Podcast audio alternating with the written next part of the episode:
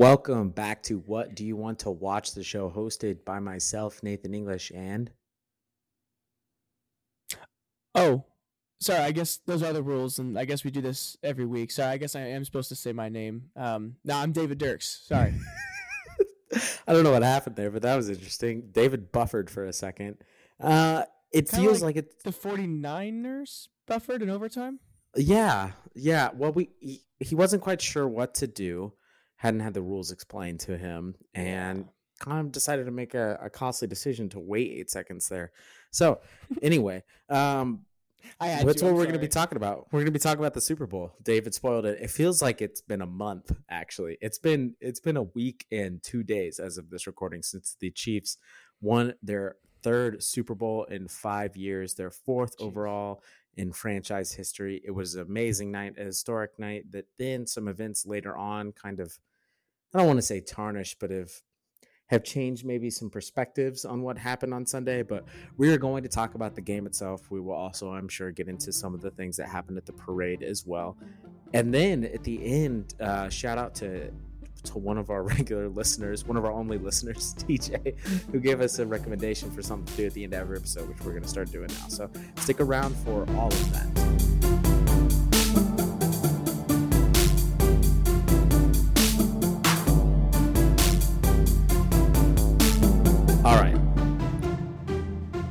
Kansas City Chiefs 25, the San Francisco 49ers 22. It is the second Super Bowl to ever go into overtime. It is a low scoring affair. It was, in many ways, what we expected, in many ways, not what we expected. David, what was your reaction immediately following the game? You saw Hardman catch that, that ball in the end zone. What happened next? Uh, I was pretty ecstatic. Now this is recency bias. I'm gonna say this, and I may come back on this. I might have been more ecstatic this year than I was last year. Mm. And uh, that, again, that maybe recency bias, but I just feel like even in the Super Bowl game, I just this whole year I'm like, we're not going to make it this year, and that's fine. Like we just don't have the offense. Like, um, you're, we're going to have these off years where this happens, and we can't expect the Chiefs to win every year. And I really was at peace with that.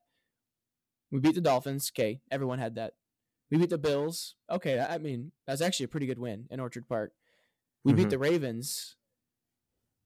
And it's like, oh Mhm. my gosh, we're in the Super Bowl. I I think both of us were like, hey, we not we're probably not going to make it to the Super Bowl this year, but that's okay. Like it just sucks that that we're not happy with it, but we just knew the reality of the situation. Right. And then we find accepted it.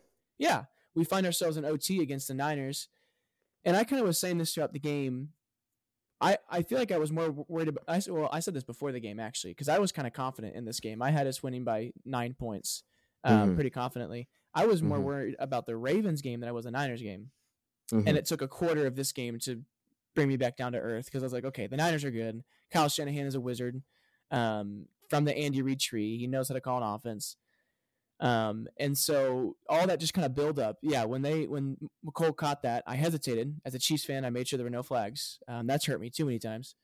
uh, and then I was just freaking out. I was like, I, "There's no way we just did that." Like, I did not think we were going to do this. Like, the last two months of the season, I was like, "There's no way we we do what we just did." And so, um, again, it could be recency bias. Maybe I, I'm trying to remember how I reacted against the Eagles.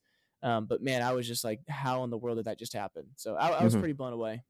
Hmm Yeah, I would say it was the same. Um, I mean, we we talked about it multiple times. I think that it was just something that I just did not have a lot of a lot of faith in the way that we um we just played throughout the whole season. It felt like our receivers were unreliable. Our offense was just not getting together. Mahomes seemed to be making some uncharacteristic mistakes, kind of trying to force things. We'd have a couple of just bad like games that I think if they go differently, our entire outlook on the season changes. Um, the Raiders loss was obviously the worst one, the Christmas Day loss, a game that I didn't even watch the second half of um, because I was so frustrated with how it we might have been playing. the worst loss in Mahomes' career at the Chiefs. Yeah, I think I mean, I, it was it, bad. it's either that or the the Titans loss. Um, and and you know if the Bills game goes differently, if the end of the Packers game goes differently, if the end of the Eagles game goes differently, you're maybe looking at um, this team and you have some faith, you have some belief, but that's not what we had. And so going into the playoffs, I think we all expected them to beat the Dolphins just because of the you know we thought we were better than the Dolphins. We'd already beat the Dolphins before Mhm. in the in Germany in the regular season, and also it was just not. It was an environment perfect for the way that the Chiefs were playing football. Rely on your defense. It's really cold weather. We're going to try to use Pacheco, who we didn't have, and a lot of the games down the stretch, which I think really hurt them. Um, and run the ball, and the Dolphins just showed no interest. In the first quarter, I knew that game was over. I wasn't really worried Mhm. about that. Then we struggle one out against the Bills, where we just, you know, they keep throwing haymakers back and forth, and Josh and and Pat, and Pat ends up winning. And then the Ravens, like, oh, that was just. We're just lucky the Ravens forgot that they could run the football. Like, I don't understand what happened there. Um, but then we make it to the Super Bowl, and I'm feeling the exact same way as you. And I think the way that the first quarter went, it was a scoreless first quarter. This game was slow to start, very, very slow to start.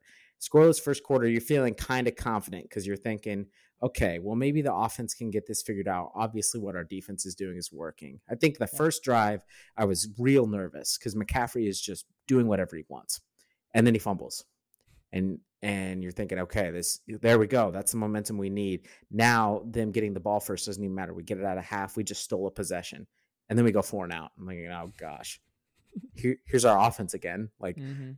they're striking again, and and it felt like that was going to be the constant throughout this game. And I was so worried. out. I was so worried about it. And then they go four and out. And then we have like for the first time in a long time, it's just a deep ball to Mecole Hardman. Then he actually is able to track in the air. I thought it was going to be a pick the whole way. Get it? He And you're like, thinking, he like did his weird like let up running, look around, like he doesn't know where the ball is, but then he found it. Yeah, yeah. I, and I was like, okay, finally, finally, we have this, we have this momentum, and and then we fumble, and then it's just uncharacteristic from Pacheco who just fumbles. And I think he was slightly off all night. And my dad was pointing this out when we were watching the game, and I agree with him. I love the way Pacheco runs. He runs great. He misses a lot of holes, and Mhm. I don't know if that he just doesn't have as much patience.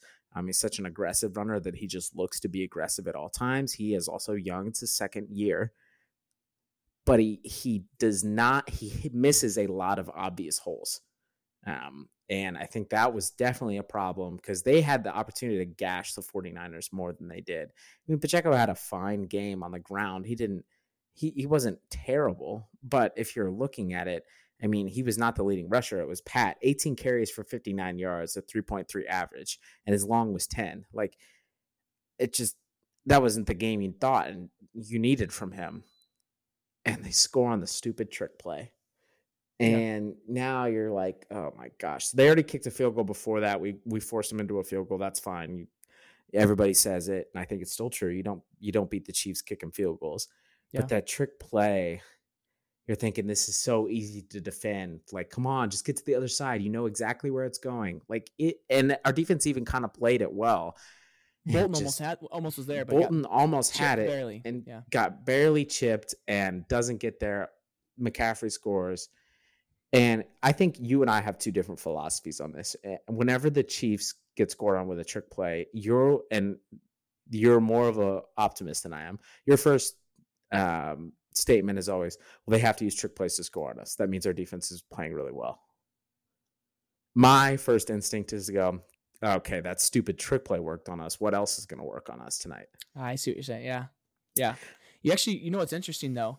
Uh, NFL Films released audio, and apparently Steve, after that drive, Spags went up to Chris and he said they had to score on us with a trick play, and Chris said, "I know what you mean, Coach. Let's go." And they like high fived and stuff, and so I was Mhm. like, "Okay, so they must feel that way too." Then, and uh, whether it's reasonable or not, you know what I mean? It obviously gave them confidence because, I mean, let's look at the rest of the drives. I mean, they Mhm. really didn't do anything the rest of the game besides kind of the last couple drives where we kind of seemed to be trading blows there. Right. But it is, it is Right. interesting how we have those different reactions.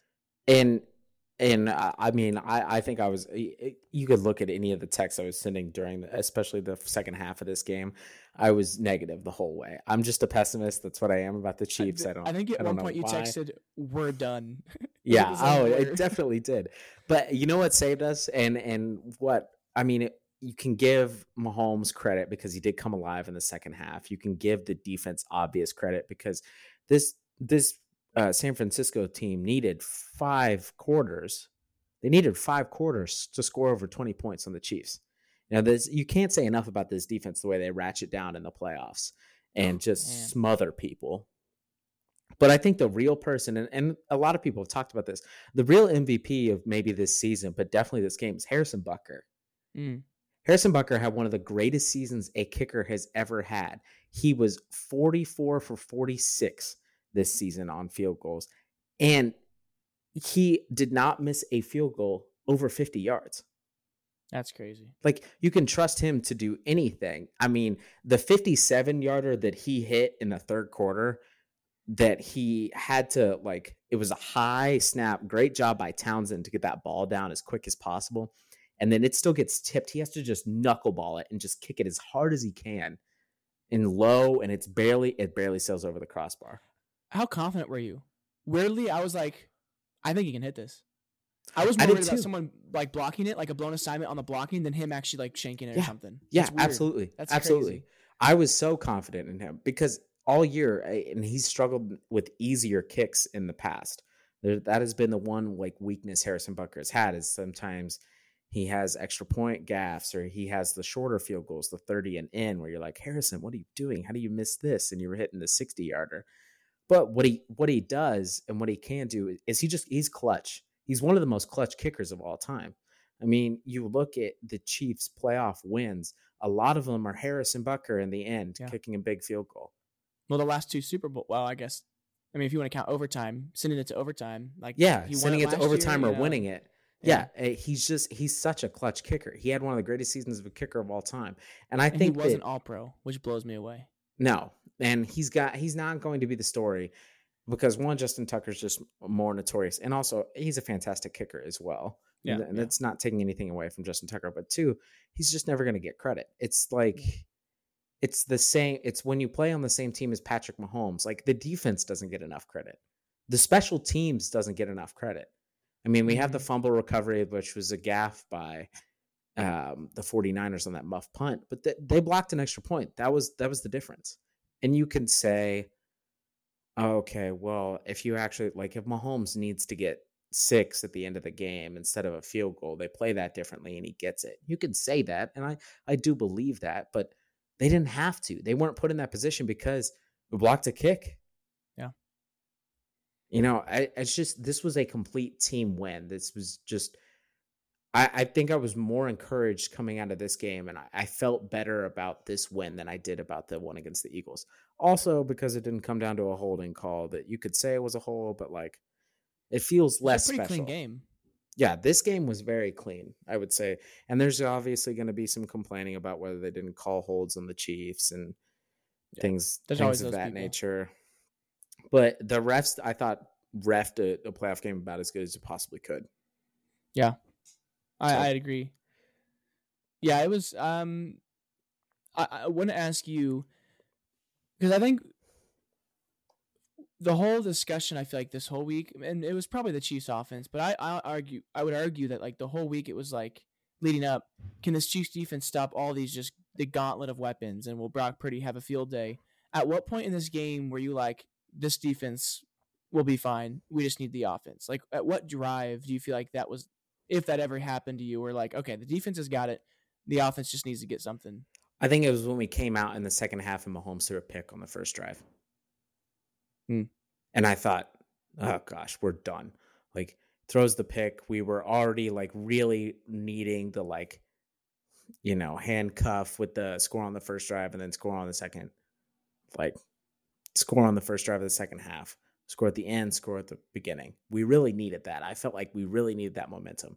Mahomes is frustrated running out of the pocket and just it's a bad throw. Like Yeah. Tony tried to talk talk around it and like say what he thought Mahomes was seeing, and he did see Travis Kelce open. He just sailed it. I mean, there's no he sailed the pass. It happens. He did, and I thought, oh no, we're done. Like they're gonna score on this, and the defense was like, no, they're not scoring. Like Hmm. they're, they're just not doing anything with this ball. Three plays, or sorry, They've three plays, negative one yard, Yeah. 59 second drive. yeah. I mean, the it was- defense was, like, no, we'll smother you. You're not doing anything with this. This isn't gonna hurt us. So that's kind of when you knew once that when the I defense was like, made that oh. stop there, you're like, okay, I was like, okay, yeah. D's got it. Yeah. And then I think you always have the fear at the end of the game. um, which I expressed like very loudly with that the forcing the field goal at the end was so important. It it was such such a like great blitz call by Spags. But you think like, oh, this they're just gonna run out of the clock. They get this first down, they can just run the clock down and then kick a field goal and we have no recourse. Like that's the worst feeling as a fan is you're just sitting there watching another team bleed clock on you and there's nothing you could do about it. Yeah. And I felt like that was going to happen. But again, the defense, when they needed to, they Step came up. up with a stop.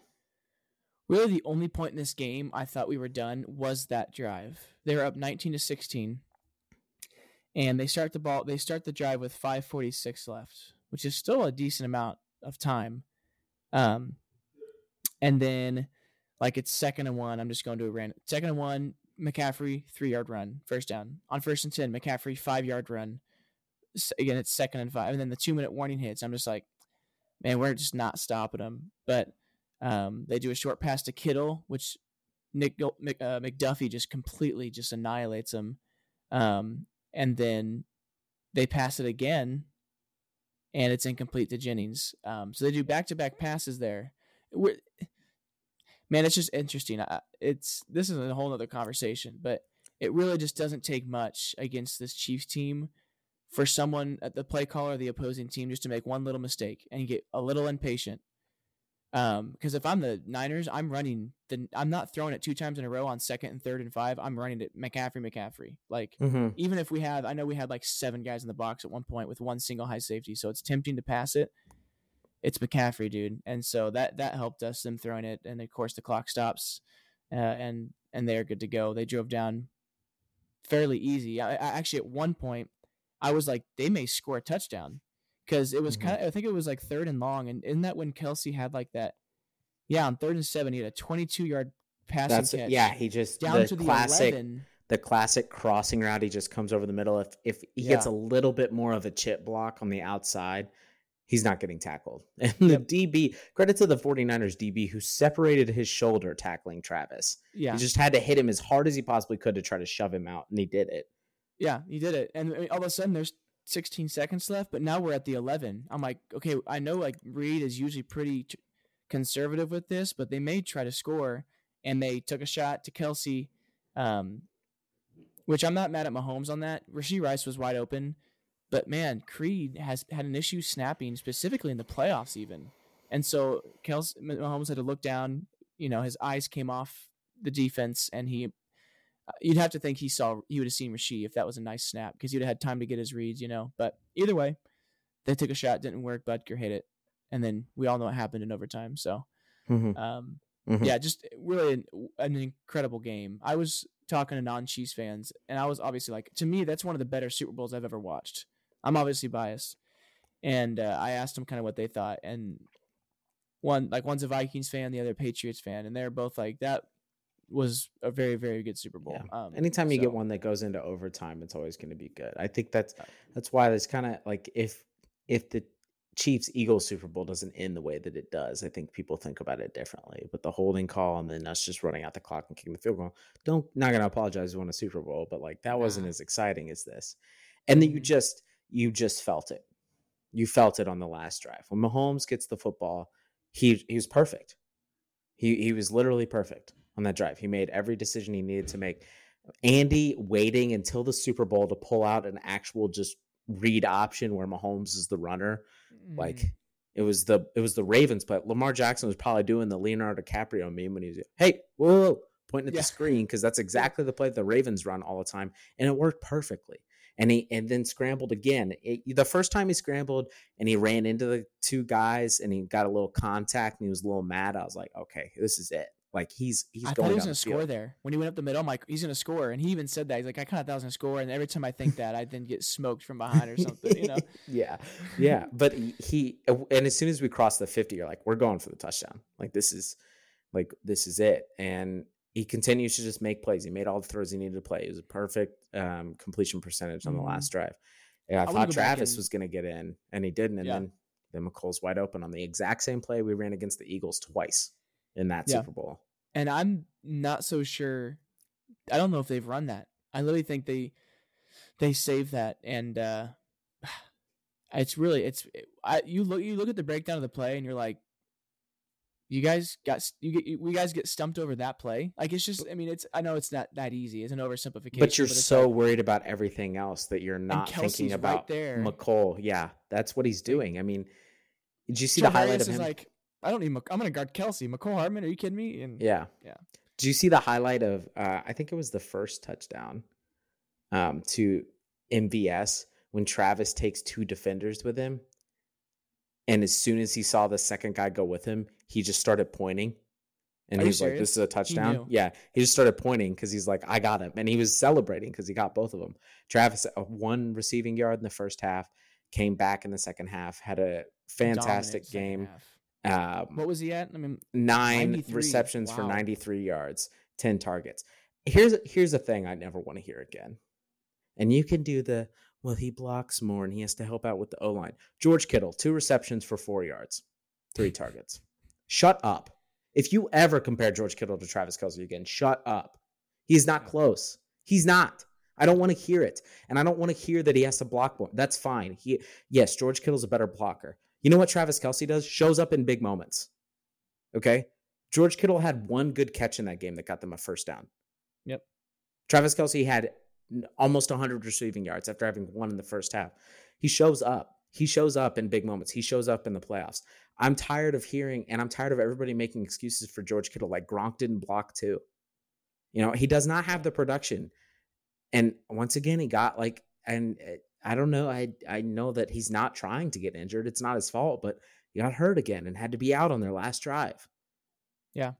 Before the game, you know, Instagram, uh, Twitter, they all do these polls of like big moment. You got two weeks to fill, so they're asking who, what tight end would you rather have? And I am confident this is just because people despise the Chief, not Chiefs, not because they actually believe this. But like sixty three percent of the polls eh, had George Kittle rather than having Travis Kelce. Mhm. And it just it made me laugh because I'm like, I mean, you're right. He's a better blocker. You can have the better blocking tight ends, and I'll have the one that's had eight 1,000 yard receiving seasons in a row, and that's helped us and get three Super set Bowls. the So record for most Yeah. touchdowns and is So you- close to the you most know. yards in the playoffs. Yeah, you have the better blocker. Congrats, you can have that. We'll have Yeah, the better every other thing, you know. So it's just funny to me. Did you see that? Uh, that's another NFL Films moment. On that moment, there were two fumbles, right? The Niners fumbled twice.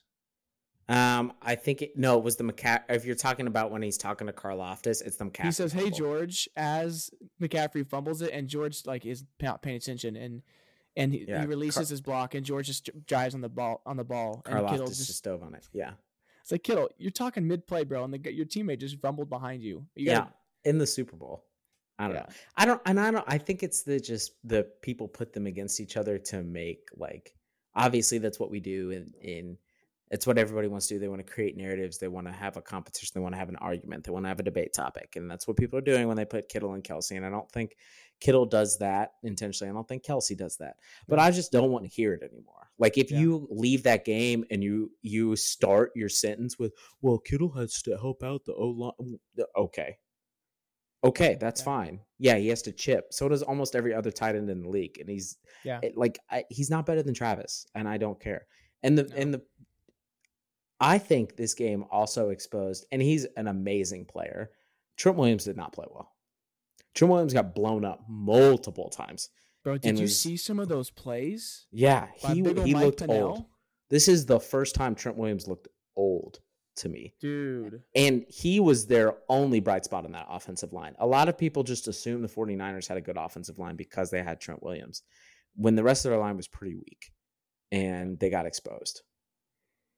I was I was impressed. It, it's funny. I think I tweeted this, um, but like Mike Pennel did it. I don't even remember the name of the other um, guy that did it, but Brian Baldinger on Twitter. He breaks down like different like moments from the game and and hmm you know breaks down the play, and uh, he was talking about how the O line and CMC kind of got stuffed for much much of the day. And I tweeted the best tackle in football got absolutely stuffed against guys I haven't even heard of, um, because you know I, I heard of Mike Pennel, but then it was like Malik Herring or something Harrod. Like I hadn't heard of these D linemen, hmm and like these guys engage on Trent Williams and just stand him up and just stand their ground. They, their feet don't move at all, and then obviously the hole is blocked because they didn't get pushed left or right like Trent's trying to do. I was just blown away by the the effort of the D line, and it. I just thought it was funny that like guys I haven't even heard of as an avid Chiefs fan were like having pretty good success against Trent. So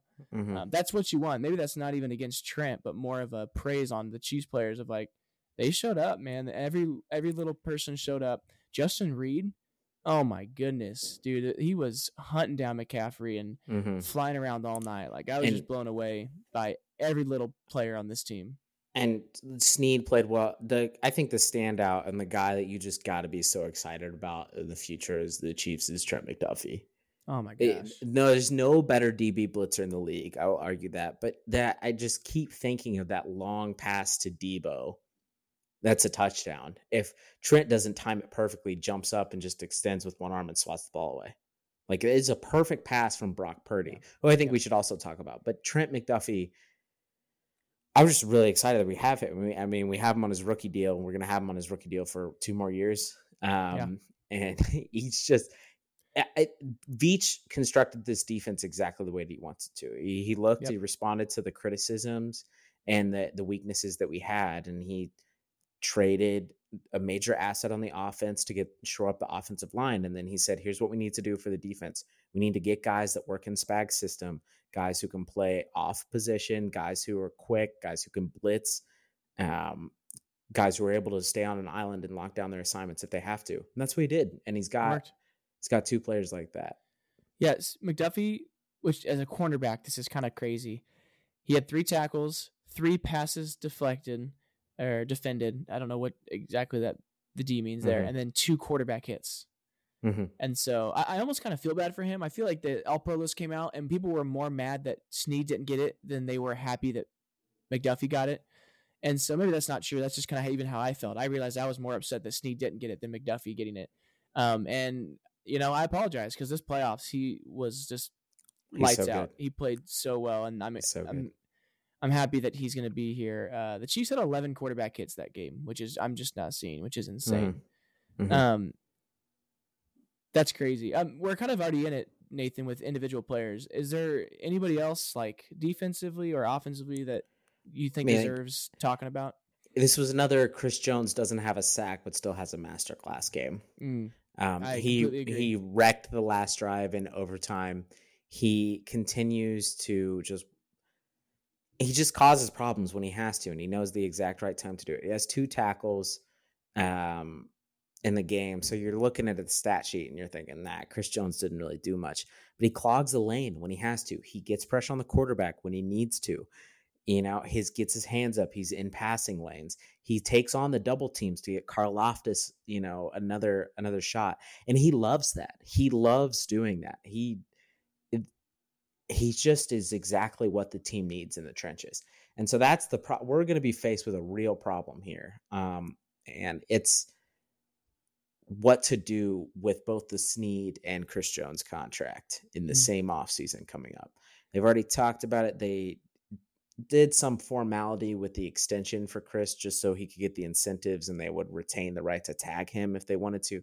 They're not going to tag him because the tag is a $30 million hit, which is incredibly high for a franchise tag. They're probably going to try to tag Sneed, who I don't think is going to like that. Um, because Sneed is actually went on the Kay Adams show and said like pay me directly to Brett Veach, which yeah, fair enough. I mean, he played really well. He, he deserves to get paid. Mm-hmm. But these are two crucial guys that are coming up right now. It's it's fun to just enjoy it, you know, just enjoy what the Super Bowl is. But those guys were paramount to the Chiefs' success in the Super Bowl and in the playoffs and as a whole on the defensive end this season. And I think Yeah. it's really important that you have both of them coming back. I'm Chris Would- Jones is what an All Pro the last three years and like one of the three best eh, defensive linemen in the league, interior defensive linemen in the league. Like he's got to be a guy that you want to keep around. Yeah, yeah, I just who not who you want. Who do you think the Chiefs are more likely to keep? Now, I should put a disclaimer. Veach publicly said our number one and number two priority are keeping Sneed and Jones. Publicly, he said that. So it sounds like they're definitely going to do everything they can to keep them both uh, on the team. But if they can't keep both, who do you think the Chiefs are more likely that to keep around? I think Chris. Yeah. Um, I think Chris has given up a eh, maybe not given up leverage is the right word. He openly has said that he wants to come back and like he wants to stay and he wants to do Yeah. anything he can to stay. I think that he will probably be willing to take a take a little bit less money to do that. Um, and I think he also has the experience from last season of the holdout not really going the way that he had hoped Yeah. and um, that he wanted to be back, and he really loves this team. I just think it's more likely. I think they're more likely to see Sneed as a more replaceable asset than Chris Jones at this Yeah. point. Chris Jones, it's keep in mind, Chris Jones has been the best player, best defensive player. You could have arguments this year, I guess. Best defensive player on this team in, for every Super Bowl win and has been crucial in each one of those games. I think you have to it, it, and it is about the future in pro sports and about projecting, but I also think you just have to kind of reward that. It's like a thank you. Like, I mean, he he did. He, he came up when he needed to, and yes, the defense wasn't great for the first one, except they did. They they buckled down in the fourth quarter of that first Super Bowl against the 49ers and held them scoreless.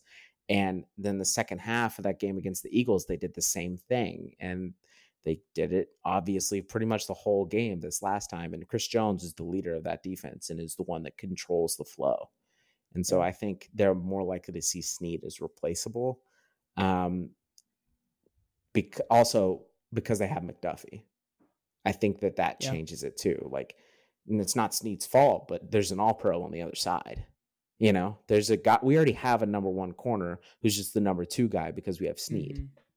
It's it'd be like- it's great to keep like- Sneed around, but It's almost like we can be willing to lose Sneed when we have Justin Reid and McDuffie and Brian Cook coming back. But if we have if we lose Chris, that, D line Pe- maybe isn't as Pennel's solid. Pennel's good, but yeah, I don't think you Or- replace the Chris is so smart. You don't. I don't think you re- replace the leadership from Chris. He's clearly like the guy on the defense, but he just he just knows how to play. He knows his body perfectly. Like he, Yeah. people are always like he's sandbagging in the first half. And I don't think he is. He's just like I know when it matters. I know I have to be ready for that overtime drive. That I get a huge rush. I know I have to do that. And he does. Yeah, I know yesterday or it might have been the day before. Um, they, I'm trying to find the the tweet because it's weird. Term, it's always weird terminology, but essentially, okay, the Chiefs picked up the option on Chris Jones' contract, paying him 4.2 million dollars in its incentives and giving them the right to tag him. So I, I kind of get the vibe they're gonna tag Chris Jones and keep it's- him It's one more big- year. It's and such he's a big cap hit though. It's thirty million dollars to tag him, which is way above Wow, what it that would just be to keeps going Sneed. up, doesn't it? I well, and it's that- it's something I don't know exactly how it's calculated. It's something about previous earnings and also like years with the team that makes the tag more. Um, so his tag is way higher than it would be the tag Sneed. I think Sneed would be, But I'd rather a us lot, extend Sneed to a multi-year contract. right. So, I think you know what I mean. I think tagging Sneed may cause problems in the future where Sneed's going to look at that and be like, I was valuable enough to tag just so you could keep me, but I wasn't valuable enough to extend. And that might create some animosity there, which would be understandable. But I just don't think they tag Chris because it's just so much money to do in one season. And Mahomes can restructure and free up more cap, but I think that cap is going to be used to get a wide receiver. yeah. Uh, that's that's what it seems. Um, Yeah. Not that we need. Do we need one? I mean, all year we were talking about how we desperately need more, like more wide receivers, and you know who catches the Yeah. touchdowns at the end of the season? Mecole Hardman, who we got for a, a sixth round pick, and MVS, who we were all complaining about the whole year because he couldn't do anything, and he shows up when it matters. Although I, I don't know if it's sustainable, No, I it's just- probably not. and I just maybe even if it is, I just like I don't know if I want to put Mahomes through that for the rest of his career. Like, let's help Mm. him out as much as we can. You know. Well, and they Um, need they need to focus. I think they got a draft though because you are going to need to replace Travis. Yeah. Like I'm not saying it's happening this year. All indications are that he's coming back and that he really wants to keep playing football despite what everybody I think is around the league is hoping that he'll just run off into the into the sunset with with Taylor Swift, which eh, eh, he's more than welcome to do if that's what he wants. But I don't think that's what he wants to do. Not that he doesn't love Taylor Swift, but I think he loves playing football too. Yeah, he's made no indication that he's ready to retire. But we absolutely are going to have he he's going to have to be replaceable. It, he, and I think it was really evident when they decided to trade Tyreek because they felt comfortable doing that because they had Travis still. When Travis is gone, like I love Rashee Rice, but we gotta have we're gonna have to have another guy. There's gonna have to be two guys to replace Travis, two guys production Rice to to replace one Travis Kelce. Yeah. So And fortunately, I'm this isn't my own opinion. I'm just like some draft guys that are talking about this upcoming draft, saying it's one of the deeper receiver drafts that we've had in a very long time, mm, which is perfect timing for Kansas City, who doesn't have a high draft pick. Um, so they might be able to, you know, get another young receiver, um, and then even like a late round. Like, how funny, how awesome would it be if like next year they, they got three guys that are starting receivers, but they're all on their rookie contracts. You know, mhm. like that's that's kind of what the defense has turned into. Like that's kind of what it was. All these young players, and it's it was the youngest defense in Super Bowl. I want to say it was either the youngest or second youngest defense to start uh, in Super Bowl history. Um, and I, th- I know it was the youngest defense like of of all the teams in the playoffs. And so, who's to say that they can't do that with the other side of that of the ball? So Mhm. Mhm. it's it, it's been impressive, and you know, it, Chiefs have one of the youngest teams. Um, Reid and Mahomes and Kelce are, aren't going anywhere uh, as far as we know anytime soon. So if you're a Chiefs fan, though, obviously there, there's reason to be grateful because you just wanted back to back Super Bowls. But like, there's no really indication that this is going away anytime soon. Um, so that's you know that has to be really relaxing and, and nice if you're Mizzou. Obviously, if you're a, a rival of the team or really any other NFL team, you kind of have to be dreading that.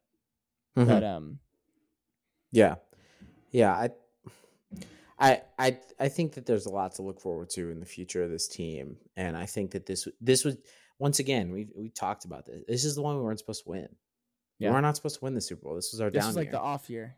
Yeah. This was the year we weren't supposed to win, and, and it wasn't just people on the outside saying that. It was everybody saying that. I mean, it's not the players, not the organization, but it was Chiefs fans. We were all saying that too. Um, David, would you like to just get to the crazy Pat Mahomes stuff now? Sure. Yeah. Let's do it. Okay, so Pat Mahomes has played in 18 playoff games. He has thrown for 5,100 yards, 41 touchdowns, and eight interceptions in those 18 playoff games. He is That's already an MVP season. he is already top three all time in playoff wins. He is now tied.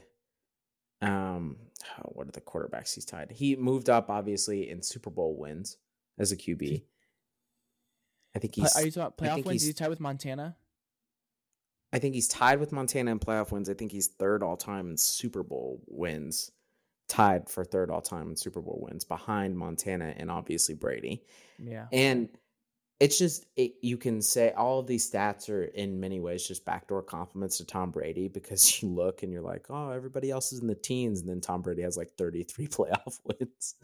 But Yeah, Mahomes is Crazy. is on pace to do it, um, to to match Brady. Now, being on pace and keeping that pace up is is easier said than done. That's like being on pace to run a four minute mile, but you've only run one lap. You know, it's it's not guaranteed um, that he's going to to do that. But I, I mean, last year I think we were all pretty set with the we don't want to hear about any other quarterback being close to Pat in the league. If that's not proven by this year, then I don't. If you're sincerely just did it arguing for another QB over Patrick Mahomes, it's just it's time to stop listening. And I get if you want to be a fan of your guy because Pat is my guy. He plays for my team, but he's he's objectively the best quarterback in the league, like any metrics wise. He had a, he had a down year, and then on the playoffs he just flipped the switch, turned it on, and once again leads the team on a long game winning drive to win a Super Bowl. yeah, he Like, I don't.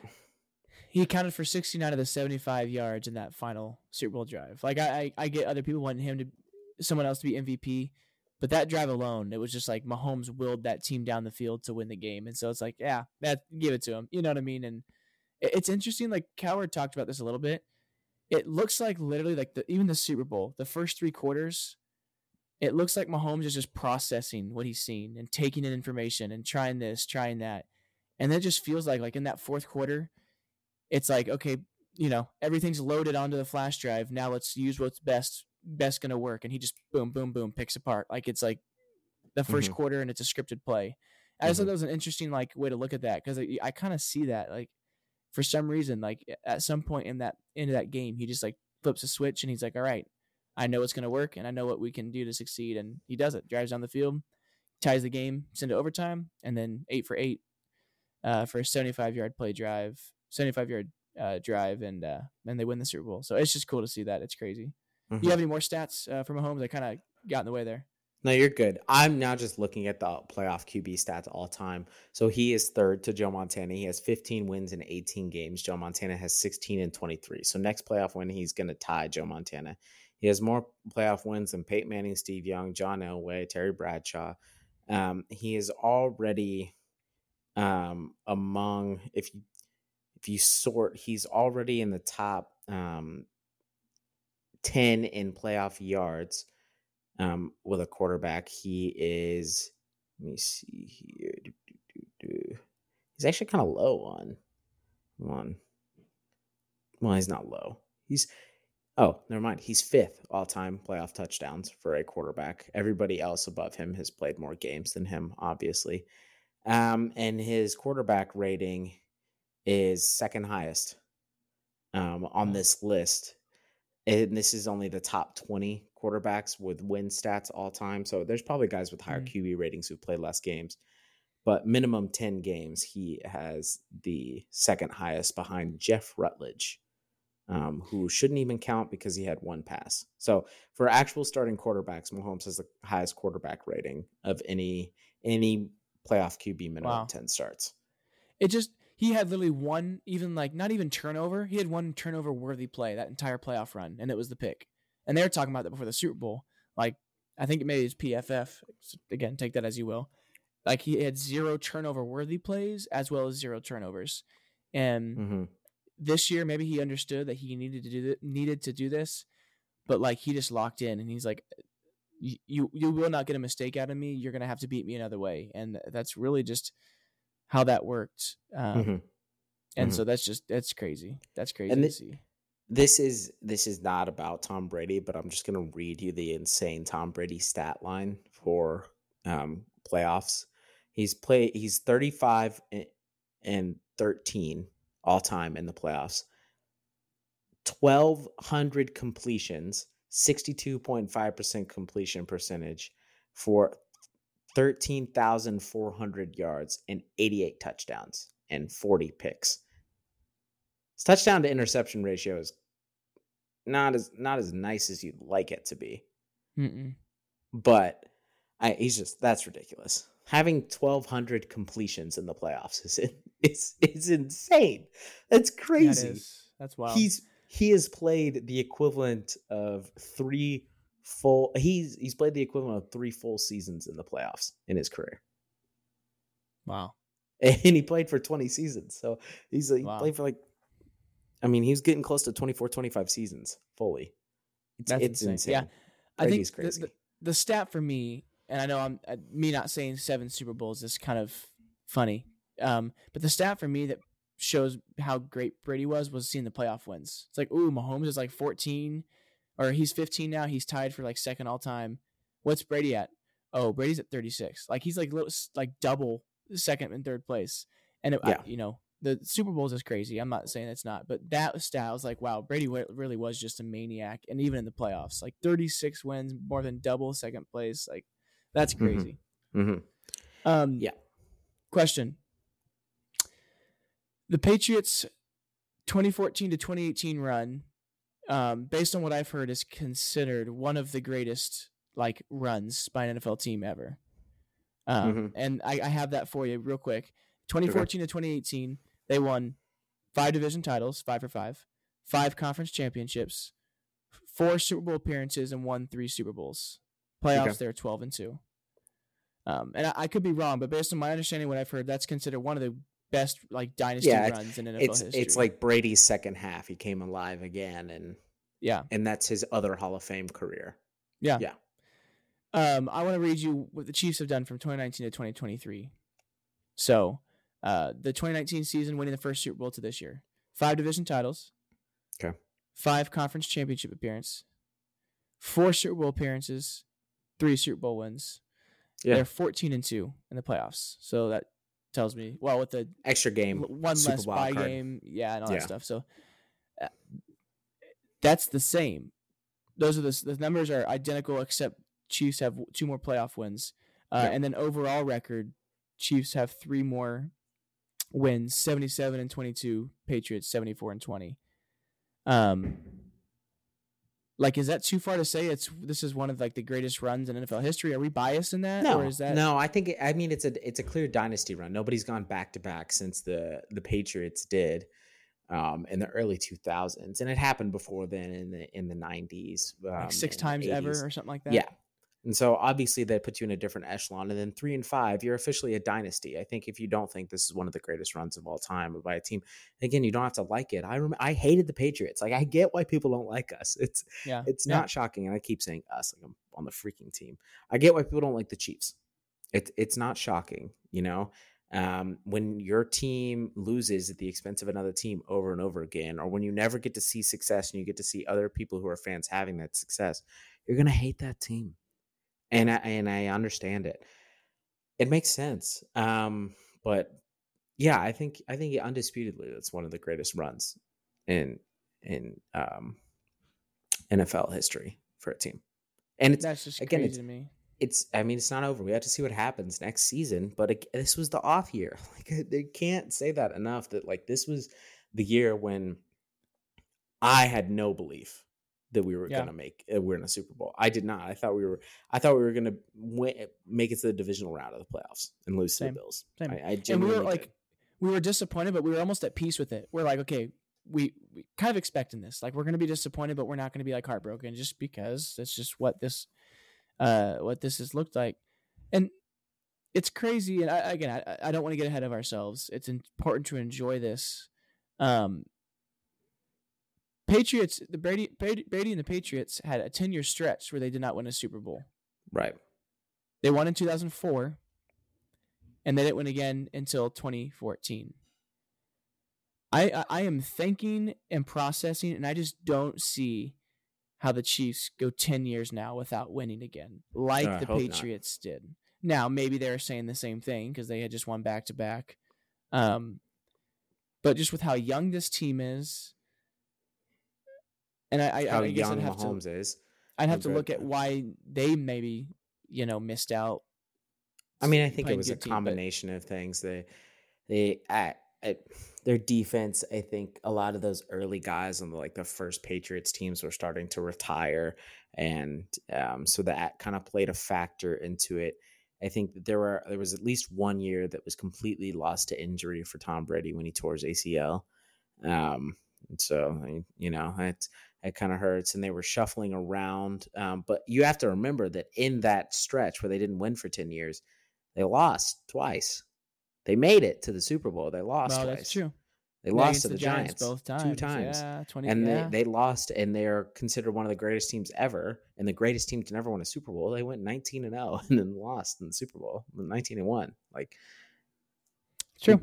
I mean, they're It's not like they missed the playoffs ten years in a row. You know. right, right. I think there's an idea where you're like, oh, they didn't win a Super Bowl for ten years, but it's not like they weren't there. Like they were always Yeah. there. They were still in the mix every time. It's just, you know, Peyton got one, and Roethlisberger. That was when those like right after they won the Super Bowl was when the Steelers teams got really good um, defensively. Roethlisberger in the first Super Bowl was no, he got carried. He was a couch potato that got carried, but Kind of looks like. one. And Rodgers gets one, and Brees gets one, Yeah, and Manning yeah. gets one. So you're talking about these other like all time great quarterbacks are finally getting one. They finally have a gap to get one, That's and true. then and then Tom comes back again and does the same thing, and that could happen. Yeah, that's fair.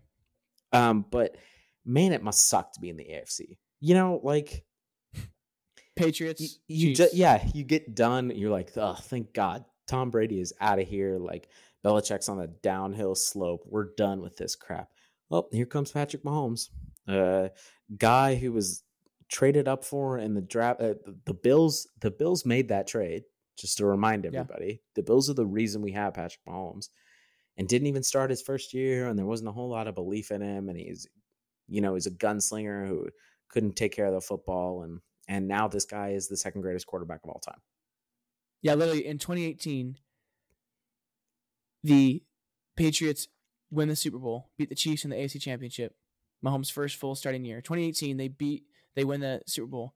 The next season, 2019, the Chiefs win the Super Bowl, and now now five years later, that starts the dynasty of the Chiefs. So literally, there was no like, oh, it's been 10 years, Yeah. and now that oh, there's a good team. It literally, the next year, now that we know this, the Chiefs started their dynasty, and it's just And it's- crazy. It's never guaranteed, but they're a Dee Ford offside penalty away from four Yeah, in six. Yeah. You know, like I have full confidence they would have beat that Rams team. yeah. Um, if they get 13 in. to three that game. Yeah, I, I Although just I'm, think I'm- they will. This this could be completely wrong, but I'm under the belief still. I think I just don't know if we would have fired there? Bob Sutton That's true. if we it's hadn't true. It's hard to fire a and if we'd have coordinator after you win the Super Super Bowl. Yeah, So would we have gotten true. Spags? Maybe they still have. I don't know, but and just you know, knowing Spags has gotta be- you know, Spags has got to be considered one of the three greatest defensive coordinators of all time. I mean, he's got he's got what he's done with this Chiefs team, and then he stopped the Patriots. Like Yeah. he he's the one who can stop Tom Brady. That's That's it. So that's it's funny. just him. and they already extended him. Like the two days after the Oh, Super yeah. Bowl, they gave Oh, him a of contract course they did. extension. Yeah, he's gonna be there for however long he wants to be there. So And he, uh, I was trying to find the stat, but he is now the first offensive or defensive coordinator in NFL history to win four Super Bowls.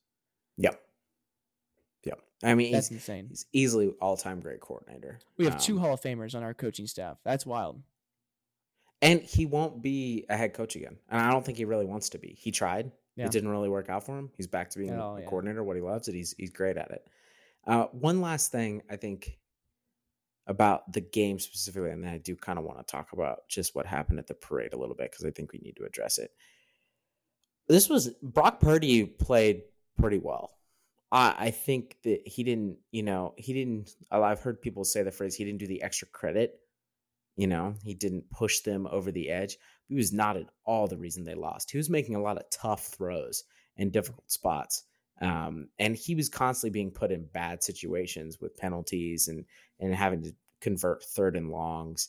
Uh, I, I thought he played well. I thought he took care of the ball, and I thought he did what if you if you were going in and you needed the 49ers to win, the p- performance you got out of Brock Purdy, you would have been confident that they can win the game like that. And they almost did. Yeah. I think he played really well. I I don't know if he really proved anything to the people who still think he's not good, but I think he definitely proved he should be their starting quarterback. I mean, he played better than Garoppolo played. And yeah, I would, I would agree with that. So I, Yeah, I, he- I was I was impressed by the way that he hung in there. Yeah, I was impressed, and he played good enough. Like you know, two 255 yards, and he just had one touchdown, uh, but no turnovers, no picks. Took care of the ball. Um, but like he wasn't good enough. I feel like just and when you're playing Mahomes, like it's kind of Yeah. like it's kind of one of the. I, I heard like an analyst say something like, you know, you're against Mahomes and. You just like like kind of like in 2019 when Garoppolo missed that deep ball to Emmanuel Sanders. Like you're just praying like we can just connect on something like that. Like you can, we Mhm. can just pray we can capitalize on something like a trick play or something because we know that we're gonna get Mahomes best. And it's yeah. just didn't get that, you know. I mean, it's the same way you felt about Brady. Yeah. You're like, this has to go perfectly. If it doesn't, and we give Tom Brady the ball back, it's done. And Or if we intercept it, we got the break, but there's a penalty, and then he just Right. goes chop, chop, chop, touchdown, game over. Yep. You know, we had that opportunity, but he didn't make that mistake again. And he yeah, sure and you that, need yeah know. you need breaks against Brady, and you didn't get Yeah. them, and you need breaks against Pat, and you don't get them, and it's over. So yeah, Uh, but I I think I think that um, people are going to look at the stat line and be like, that's not very impressive from him, twenty three for thirty eight, but he was making a lot of difficult throws. He was under pressure Yeah. constantly, and the fourth quarter trying to figure out. I mean, Spags has every every single man. quarterback we've played in the playoffs and a, just a mental pretzel trying to figure out where the blitzes are coming from. I thought Purdy played as well as anybody that the Chiefs Yeah. played in the playoffs. Well, he was even moving in the pocket. Like there's a couple times he should have been sacked, and he just slightly drifts left or right, and the blitzer misses Mm-hmm. him just long enough for him to make a throw. And I was like, man, like I noticed that in game, like man, he he really is playing well. Yeah, he was playing and so. I was really impressed. Um, final thing, Nathan, three crazy. I'm crazy that I'm saying this right now. Chiefs have won three Super Bowls now with Mahomes. Which one's been your favorite? First one. Yeah. Still just Uh, that like we it's hard to match factor. like the feeling. I never saw the end of the Damien Williams touchdown run. Um, I had, had to see it later because as soon as he broke and got past the first down line, you and me and everybody else at that Super Bowl party was sprinting outside, high fiving strangers.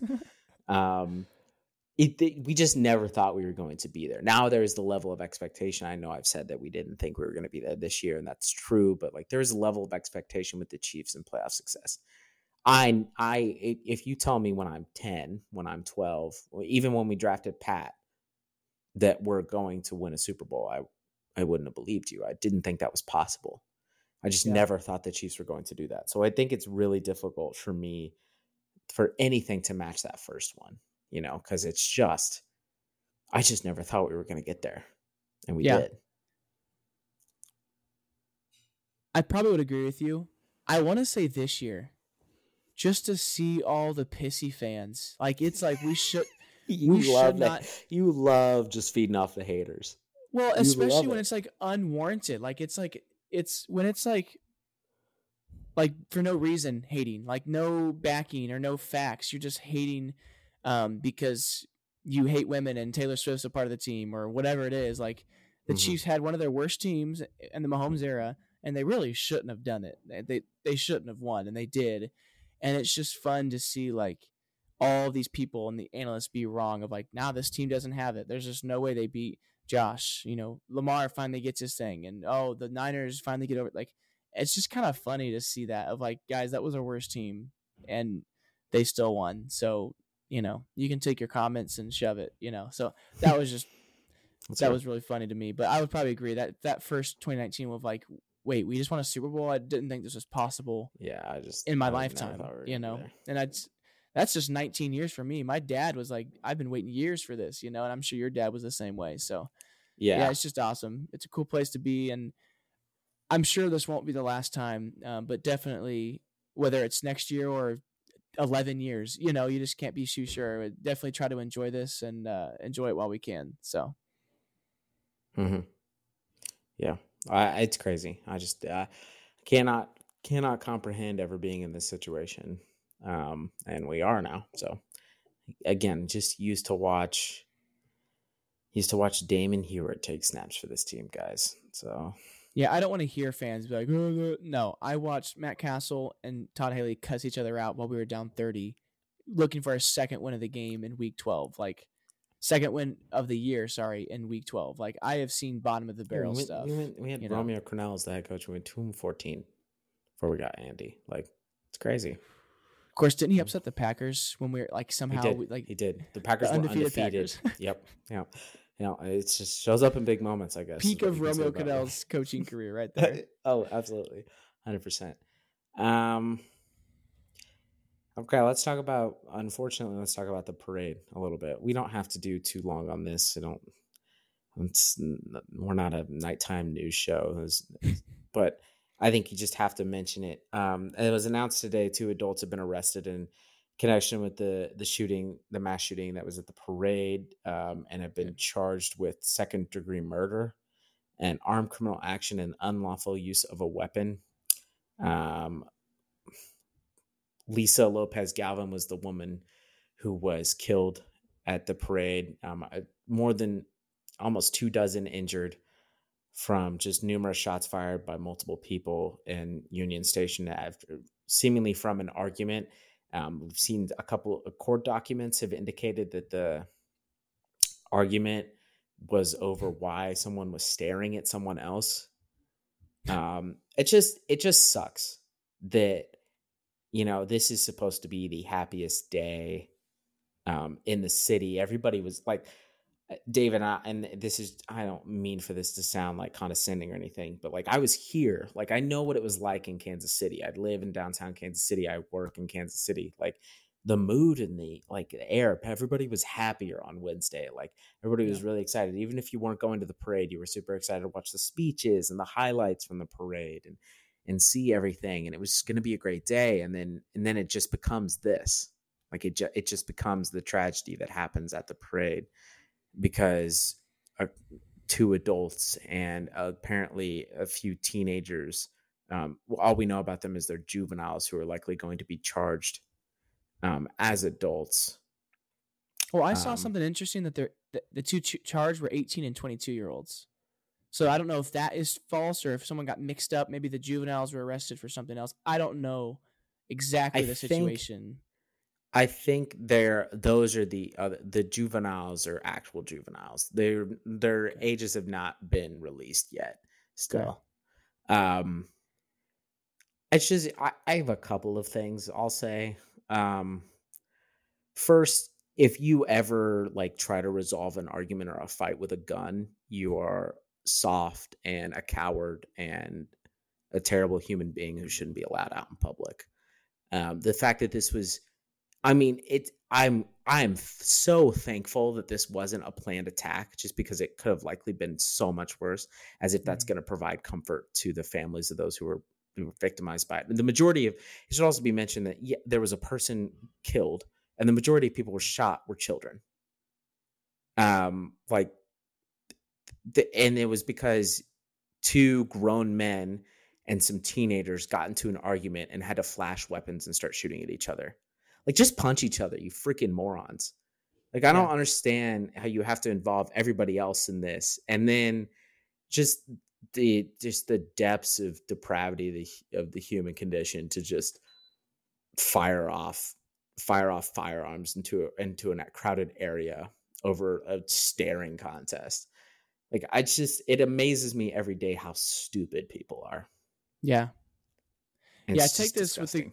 Take this with a grain of salt, but I, I I almost wonder if I'm more upset that it was the shooting was because of that than if it would have been planned. Like that it was that just stupid and they got in a quote that this happened because quote they asked why the other was staring at them. Like just how like Yeah. I just how dumb can you be for that to happen? It just it's so infuriating and and I- it's it's just it's another like we I don't how, how can we I I don't want to make this like a political thing cuz I don't really have I don't know it's just how I th- something is wrong we have to fix this. We're the only country Yeah. where this happens. We're the only country where this happens routinely over and over again. We're the only country that has all the time the number of mass shootings where I, I think a mass shooting is now qualified as three or more people um, killed or injured in gunfire. I think so. Yeah. We like if you put all the populations of every country in Europe, they don't come close to the total that we have annually of mass shootings. So is it is it Americans are more homicidal by nature, or is there something else that we're not fixing? I would I would argue that it's something else that we're not fixing.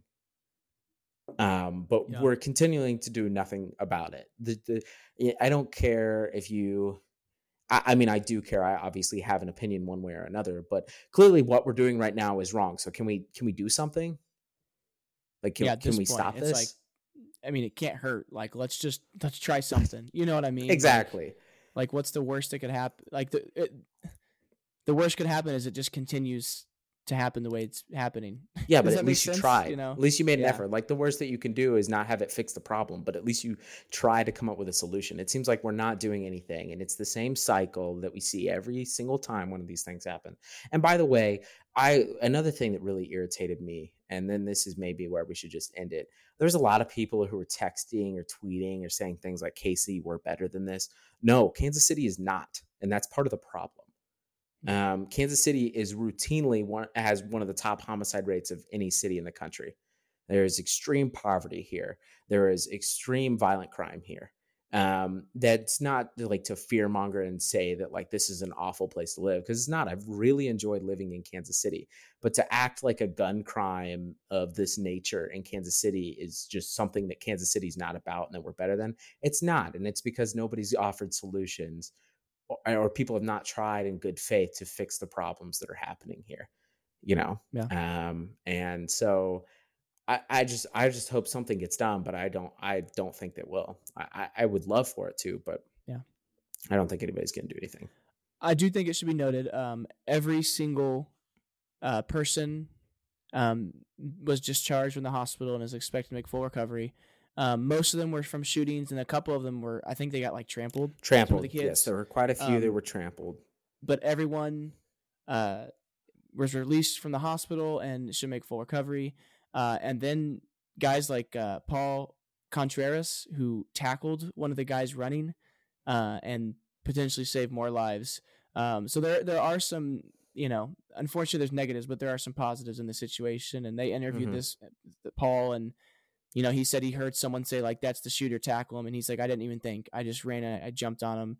Mhm. and uh, other people joined and his wife grabbed the gun that fell out and so like there are like good people and that, I, I don't know what i would have done in that situation but thankfully people Mhm. didn't hesitate they didn't freeze up and they they made that decision that probably either saved lives or at least was able to catch you know the, one of the people that did that so that is really cool Yeah. to see that And you just uh, you've seen we've I've seen quite a few stories. Andy Reid helped pick up a player, uh, pick up a kid off the ground and like comfort him. Trey Smith gave. They were in a closet with uh, a couple of Chiefs players were in a closet with some people who were just at the parade, and there were a bunch of young kids, and they were really scared. And Trey Smith gave a kid like a championship belt. Um, that he was holding and like told the kid he was going to make it and everything was going to be okay. Like there's been some heartwarming stories that have come out of this, but they, we shouldn't have to have those.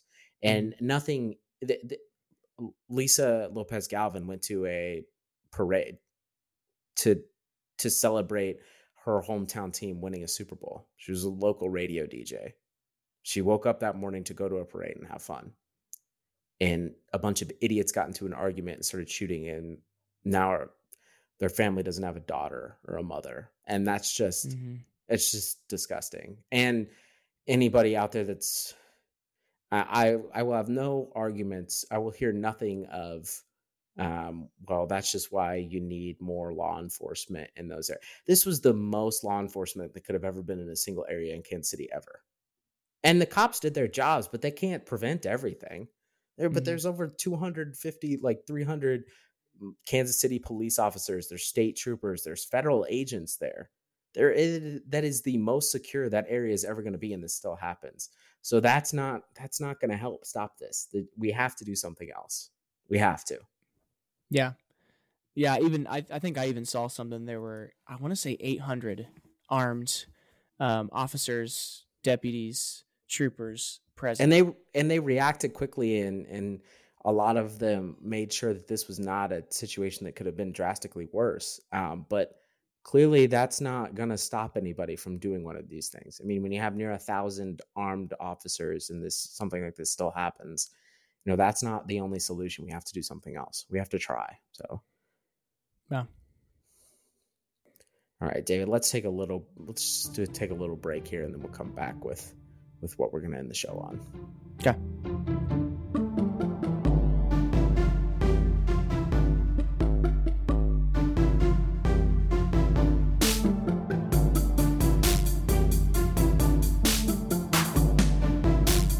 All right. Theodore Jameson Purcell, a man who loves Excel sheets, gave us a gave us a great idea in our in our group chat from college. Um, that at the end of every show, we should just it's called What Do You Want to Watch? So we should just say that the best thing that we watched over the past week, or in this case, two weeks. It can be a TV show, movie, music video, TikTok, anything. Just the best thing that you watched. So, David, what was the best thing you watched since the last time we recorded a podcast?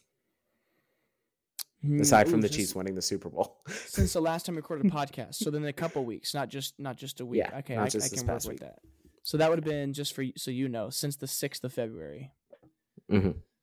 Ooh, yeah, I was gonna say the Super that's the Super Bowl's cheating. Um, because that is definitely the answer. Um, let me think. I'm just thinking back through different things that I've watched. I'm gonna go a different route because the the easy thing and what I was about to do was just go on my letterbox and choose a movie, which is fine. Like that's, uh, you know, that's not an issue at all. I'm gonna go different from my first answer to this question ever. I'm really excited for A Quiet Place Day One. Oh, the trailer. Oh, we're going with a that- trailer. I saw that trailer on the big screen, you know, at the home I was at for the Super Bowl, and I'm just so excited. Um, and there's some there's some new actors uh, inter- being introduced into this movie, and uh, some good actors. Um, and I just I really think it's going to be very very good. So I'm excited to see it. We were both talking. I don't think we expected it to come out this year, but looks like that that's the plan 2024 and so uh, i'm excited man i really if it's like anything like the first two movies we're going to be very happy with it so that's that's my answer yeah i think that's um i, I knew you were going to go there and i think that that's a yeah that's that's an obviously it was one of the more exciting trailers i saw during there's so many trailers during the super bowl that i were just like five seconds and it was like see the full trailer online. I was like no just show it to me here. I don't yeah they I'm used not- to just show the full thing. i'm not going to twitter. Like just show me the trailer whatever. But i i really am excited about a quiet place part one much more than i'm excited about imaginary um or I, whatever the other Oh. john krasinski movie is with Yeah. the imaginary friends i'm not gonna lie that doesn't look good to me but i'm Mm. hoping um, Um, this is interesting it is directed by michael sarnoski uh, the first one that's not directed by john but Yeah. john is a writer and he is the main main writer and main producer so he's yeah definitely he, going to be he was heavily involved but i think that he had another directorial project and so he was gonna pass this off it seems like he wants to make this a pretty expanded universe um so i'm just when are we gonna get in part three though when are we getting the proper part three because we kind of ended on a cliffhanger at the end of part two so Yeah, it's on Letterboxd. It's the third film in John Krasinski's Quiet Place trilogy. We got Emily Blunt, uh, Millicent Simons, simmons Simmons. I was like, "Ah, I'm gonna mess that up. And then uh, Noah Jupe, Ju- Mm. Jupy, Jupe, yeah probably Jupe. nope it's jupe So um, I don't know, but there's no date on it. So no date on it. So yeah. Uh, what about you? What was your what was the favorite thing you watched in the last two weeks? All right, I'm gonna give you two answers because one's incredibly depressing, and so um, I just I just want to give you two. One is a movie traditionally, um, and so I watched the Zone of Interest, which is Mm. Jonathan Glazer's film that is nominated for Best Picture. Um, I had- been out like released for a couple of months, but there was no opportunity for me to see it where I lived, and so I saw that it was playing. Um, and after a long day of work, uh, I went and watched uh, the Zone of Interest. I can't in I mean I can recommend this movie. Um, it's easily one of the best movies I've seen all year. Um, it's also possibly the most harrowing movie I've ever seen in my life. Um, the the film is about um, the leader of Auschwitz, the the head officer at Auschwitz, um, and his family who live just outside the walls of the camp. And it's almost like a day in the life essentially. I mean there's some he moves uh, he gets promoted and and shifted around a couple of times and ends up in a different place by the end of the movie. Um, but it's about their lives just living outside the camp of auschwitz and just the callousness and the coldness and you can see things in the background you i don't think this is a spoiler for the movie but you can see like the smoke and you can hear gunshots and screams in the background and this family is just going about their normal lives they're you know, sitting Mm. down for dinner and they're talking about and they, they just have casual like conversations about stealing clothes from Jewish people in the camps who are being annihilated and it's it's the way that they depict it it's it's such a just a cold like straightforward look at like the banality of evil how brutal and awful fascism is and and it doesn't try to do what a lot of other holocaust movies have done and good ones like schindler's list or you know there's no like dramatic um music there's no attempt in any uh, part of this movie to be uplifting in in the slightest sense.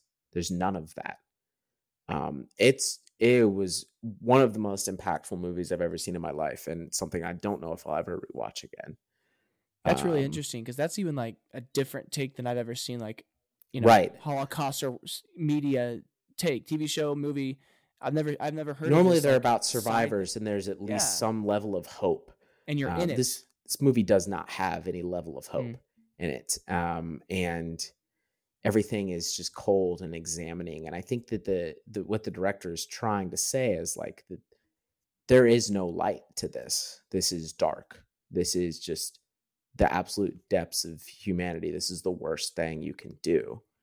Um, and we often forget that, and time forgets that. And I think that's part of the reason why you made this. And I'm sure there are others as well, but I- think you should. I think people should see it. Um, but I, I'm not gonna like tell you to go out and it's not a, it's not a fun movie to watch. Obviously, it's not like a Friday night m- movie to turn on. It's Not a family movie. no. Um, if you're interested in, in that period of history, particularly, you might find it interesting because the family is based on real people. Um, but uh, that was that was the quote unquote like best, most well made thing that I saw. Um, Yeah. The other thing that I'm going to mention, um, aside from that, is is um, the best thing that I saw. I didn't see this for the first time. I watched it again, but I've been rewatching uh, The West Wing just to have something on whenever I am doing stuff around the house, um, or am, am bored and have 40 minutes and you know can't start a movie or something. And so I just I've just been watching that, and I just forgot how good that show was. It's it's so good. If you haven't seen it, it's a show written by Aaron Sorkin.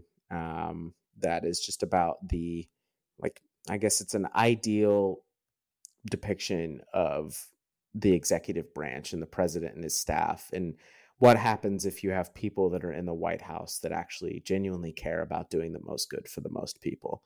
And uh, the show is not in any way realistic, um, but it's incredibly um, witty. It's it's funny. It's it's gripping. I just really enjoy it. So it's Yeah. been nice to have like a comfort thing on.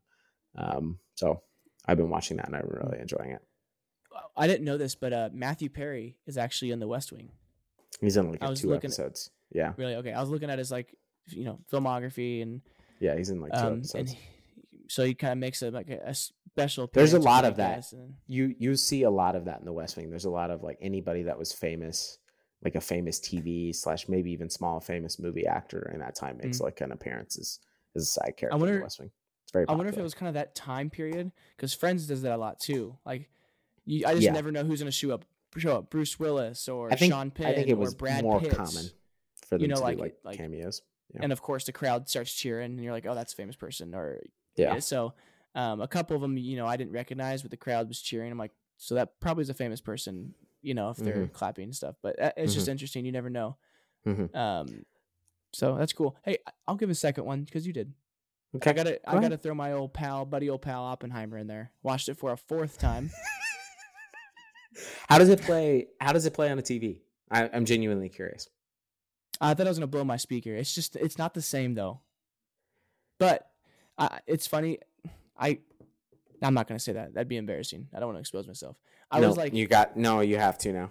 You have I was to like say two it. feet from the TV, like arms crossed, like watching it, not even sitting down. Like for the uh for the Trinity test, like I stood up the whole entire scene.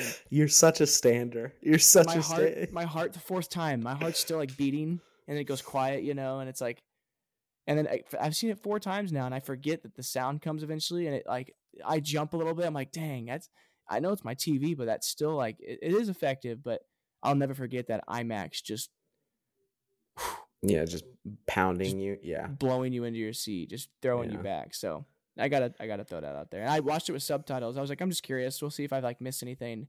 And there were a couple things I was like, oh, that's what that said. You know. Yeah. Um, but uh, just a very, it's a very, uh, oh, I'm forgetting the writer that you love, but it's a very what what's you have a- Sorkin. You have a, yeah, I it's a very Sorkin like movie where yeah. it's like there's so of- much dialogue and it's fast paced and you, you got to catch up. You got to stay up. Yeah. Which is why I was like I think I was more engaged in that than I have been in, in other Nolan movies. So I was like, hey, this is he's not as good as Sorkin. Nobody is. And that and that style of dialogue. But that movie was incredibly fair. gripping, I think, in Yeah. and especially like the editing. I just keep thinking about how well edited that movie is, which sounds like such a boring thing to point out, but like that they made the first two hours as entertaining as they did, just like Yeah. cutting back and forth between things and different timelines, and and you're able to still keep pretty straight what's going on, and you're able to be engaged in this scientific experiment that. In some ways, is not very cinematic. Like it doesn't really lend itself, you know. And Yeah. the Trinity test obviously is, but other parts aren't. So, also, congrats on Oppenheimer winning Best Picture. I'm just going to say that now because it's You think to. it will? Uh, it's absolutely going to. It's going to win like seven Oscars. Um, I it's guess, going to be really it has night. one in every other major. It's going to film Best festival. Picture. I don't really think there's unless something really wild happens in the last like two weeks. Um, I don't know exactly when the Academy votes. Um, but yeah, I think Oppenheimer's kind of a shoe in to win Best Picture. So, In the top three, there's Critics' Choice, there's the BAFTAs, and there's what's the one more? gl- well, the Globes probably would be the other one that Globes. you would. I know to. they sup- RDJ got supporting actor. It got best composing, best editing, best director, and best picture. They like Mhm. cleaned all those five, and then there's a couple like others, like here and there that they got. Uh, I man, he may not get it. I really want Cillian to get his first Oscar, and I think it's so deserving. He's like in seventy five percent of this movie, which is so hard to do, especially in a movie of this capacity. He's very good. Giamatti is also very good, though. I, I think Giamatti was excellent in the holdovers. Um, so I I, know he was good. I, him I too, would, you I would prefer if Cillian won. Um, but I think that there's also like there's Academy politics and and Giamatti is like a old stalwart of of a lot of like he's been a character actor for a long time, has been a much beloved actor in a lot of important independent movies and important like Oscar movies and and things of that nature. So it's possible that it goes to him, but uh, Oppenheimer's going to do very well at the Oscars. Um, yeah, I'm excited. so it's gonna it's gonna and we be can uh we can we'll now preview that. know, this is our, our yeah. last probably our last sports uh pod until at least march madness we might talk a little bit but definitely next week we'll kind of start maybe talking about movies Mhm. that week or the week following because the oscars are march 10th we might we'll preview and go a little more in depth on the oscars yeah, I'll talk about it. um, So you know just they're very uh i was really trying to way to tie in the will smith event in a very pun way and i just can't think of something um, I'll say instead of gripping, like it's very slapping, but that just doesn't make sense. no, I think you could just say I'll knock um, you off your socks, knock you out. Or, I'm gonna keep the Oscars name on my mouth until then, though. mm, there you go. So it's you go. okay. It's okay. We all Try. there's here's just a series of entanglements that you were in that prevented you from from being able to able to fully do that. So Was that last year, or has that been two years now? it's two years now. That's right, because everything everywhere. Yeah, that's right. Okay. Wow. Yeah. It kind of feels like it was just last year, doesn't it? For some reason. Yeah, it's time's weird. I don't know. Like if I feel like it was like so soon. Like Top Gun Maverick coming out feels so soon, and for some reason, to me, my brain is like Avatar Two came out five years ago, and it came out like a year and a half ago, or not even. It came out like last Mhm. December, and I'm like, oh my gosh, Avatar Two is so old already. I don't know. My brain just doesn't work properly. I don't think That's actually one movie I'm surprised I've not rewatched. it's three and a half hours. I'm not Well, surprised. yeah, that's fair. This is, That's it's not point. a. Also, another like I think it loses something on a TV. You know. Yeah. Yeah. Cool. Well, I mean, I think we can talk about this off air, I guess, but two weeks is the first pod after Dune drops. So I guess maybe next week we could talk Oscars, then talk Dune, and then that next week would be reviewing what happened at the Oscars. That's crazy. Yeah. That's that close. So Yeah. something like that, maybe. Yeah, that works. So exciting. I want to. I want to start talking about Dune, but we we got to save it. We we can save that for I that just pod. re I rewatched it. You, ah, my gosh, it's so good. it's so. Shamalama, Shamalama Ding Dong is really good in that, bro. I don't like that you're calling him that, but it's okay. That's fine. So On that note, um, Bye. Uh, this has been the Super Bowl um, reaction show straight out of Missouri. Uh, Nathan and David have been talking about it. Uh, Chiefs win another one. Kind of hard to believe. Life is good right now. So enjoy it, Chiefs fans. We'll talk to y'all later.